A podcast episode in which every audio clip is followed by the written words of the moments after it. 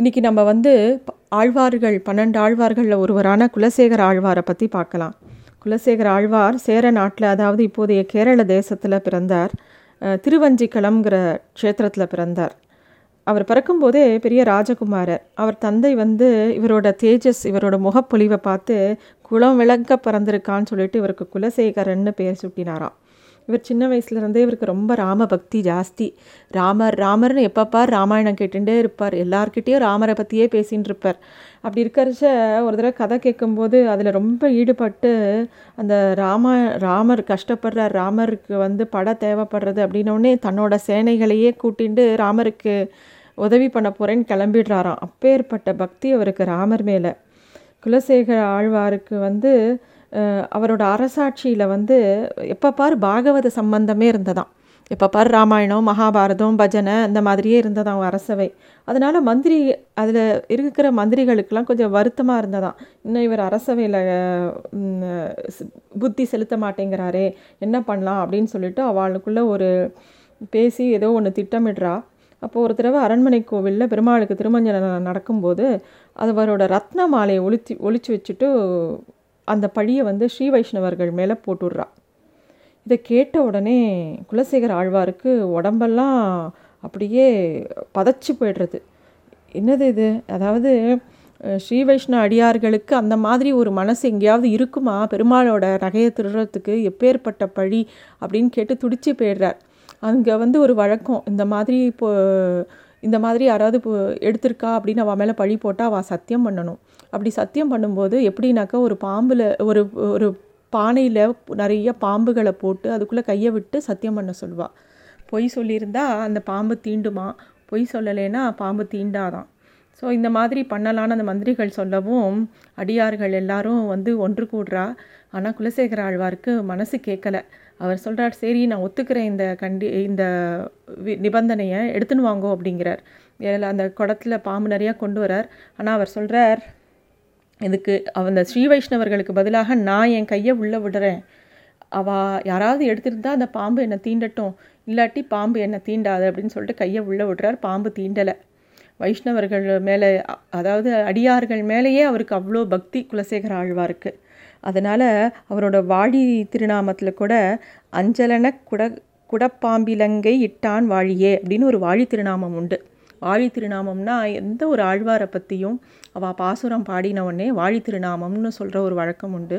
அது அந்த ஆழ்வாரோட திவ்ய சரித்திரத்தில் அவளோட பெருமைகளை சுருக்கி அவள் வாழியே அப்படின்னு சொல்கிற ஒரு பதிகம் மாதிரி இருக்கும் அது. ஸோ அந்த வாழி திருநாமத்தில் அப்படி வருது. இவர் வந்து இந்த மாதிரி ஒரு சம்பவம் நடந்த உடனே ரொம்ப மனசு நொந்து போயிடுறார். நொந்து போயிட்டு அரசவையில் அரசாட்சியை வந்து தன் மகனிடம் ஒப்படைச்சிட்டு நேராக திருவரங்கத்தை நோக்கி போகிறார் ஸ்ரீரங்கம் பெருமாளோட இருக்கணும்னு சொல்லிட்டு ஆசைப்பட்டு அவர் கிளம்பும்போது அவரோட அவரோட மகளான சேரகுலவழியும் கூடவே வந்துடுறா. அவளும் பெரிய பெருமாள் பக்தை. அவர் ரங்கநாதர் மேலே ரொம்ப அதீத காதல் கொள்றா. அவளை வந்து ரங்கநாதருக்கே கல்யாணம் பண்ணி கொடுக்குறார். சேரகுலவள்ளி தாயாரோட சேர்த்தி உண்டு ஸ்ரீரங்கத்தில் இப்பையும். அவளுக்கு சன்னதியும் இருக்காங்க இவர் வந்து ஸ்ரீரங்கம் கோவிலில் வந்து மூணாம் சுற்று அந்த இடத்த வந்து சரி பண்ணி வைக்கிற சேனை வென்றான் மண்டபங்கிற இடத்த ஒழக அழகாக கட்டி வைக்கிற இப்போ கூட பவித்ரோ பவித்ர உற்சவம் அங்கே தான் நடக்கிறது மூன்றாம் திருச்சுற்றை வந்து குலசேகரன் வீதி அப்படின்னு இப்பயும் சொல்லப்படுறது. அந்த மாதிரி கட்டியிருக்க. இவர் வந்து நாலாயிர திவ்ய பிரபந்தத்தில் பெருமாள் திருமொழி அப்படிங்கிறது தான் குலசேகர ஆழ்வார் பாடின எல்லா பாசுரங்களையும் குறிப்பிடுறது பெருமாள் திருமொழி. அதாவது ராமர பெருமாள் அப்படின்னு சொல்கிற வழக்கம் உண்டு சம்பிரதாயத்தில். ராமரே பூஜை பண்ண ரங்கநாத சுவாமி அதனால தான் பெரிய பெருமாள் அப்படின்னு கூப்பிடுற வழக்கம். ஸோ அதனால் அவர் எழுதின பாசுரத்துக்கெல்லாம் பெருமாள் திருமொழி அப்படின்னு உண்டு. இதில் இன்னொரு ஒரு விஷயமும் உண்டு.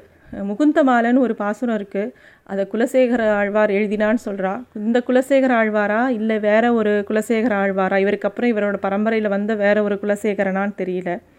ஸோ அதுவும் உண்டு. முகுந்த மாலை அப்படிங்கிற ஒரு பாசுரம். ஆழ்வார் வந்து திருமலையில் இருக்கிற வெங்கடவனை பற்றி நிறைய பாசுரம் பாடியிருக்கார். அதில் முக்கியமான பாசுரம் செடியாய வல்வினைகள் தீர்க்கும் திருமாலே நெடியானே வேங்கடவா நின் கோயிலின் வாசல் அடியாரும் மாணவரும் அரும்பெயரும் கிடந்து வியங்கும் படியாய் கிடந்து உன் பவளவாய் காண்பேனே அப்படிங்கிற ஒரு பாசுரம். அதாவது திருமலையில் ஒரு நாரையாவோ மீனாவோ மரமாவோ புதராவோ ஏதோ ஏதாவது ஒன்றா பிறக்க வேணும்னு ஆசைப்பட்றார். ஒவ்வொன்றா சொல்லி பார்க்குறார். இப்போது மீனா பிறந்தாலும் பெருமாளே டெய்லி பார்த்துட்டு இருக்க மாதிரி தள்ளி இருக்கும். ஒரு மரமாக இருந்தாலும் மலையில் தான் மரமாக இருக்கும். டெய்லி பெருமாளை சேவிக்க முடியாது. இப்படி ஒன்று ஒன்றா சொல்லின்னு வந்து கடைசியில் இந்த திருக்கோயிலோட கருவறை இருக்கு இல்லையா? அதோட முன் வாசல் படியாக நான் கிடக்கணும் அப்படின்னு வேண்டிக்கிறாராம். அப்படி இருந்தால் பெருமாளையே பார்த்துட்டு இருக்கலாம் இல்லையா? அந்த மாதிரி ஒரு ஆசை ஆழ்வாக இருக்குது அதனால தான் இப்பயும் எல்லா பெருமாள் கோவில்லையும் அந்த கருவறையிலோட முதல் படியை குலசேகரன் படின்னு இப்பயும் சொல்கிற வழக்கம் உண்டு. ஸோ அந்த மாதிரி வேண்டிக்கிறார் அவர்.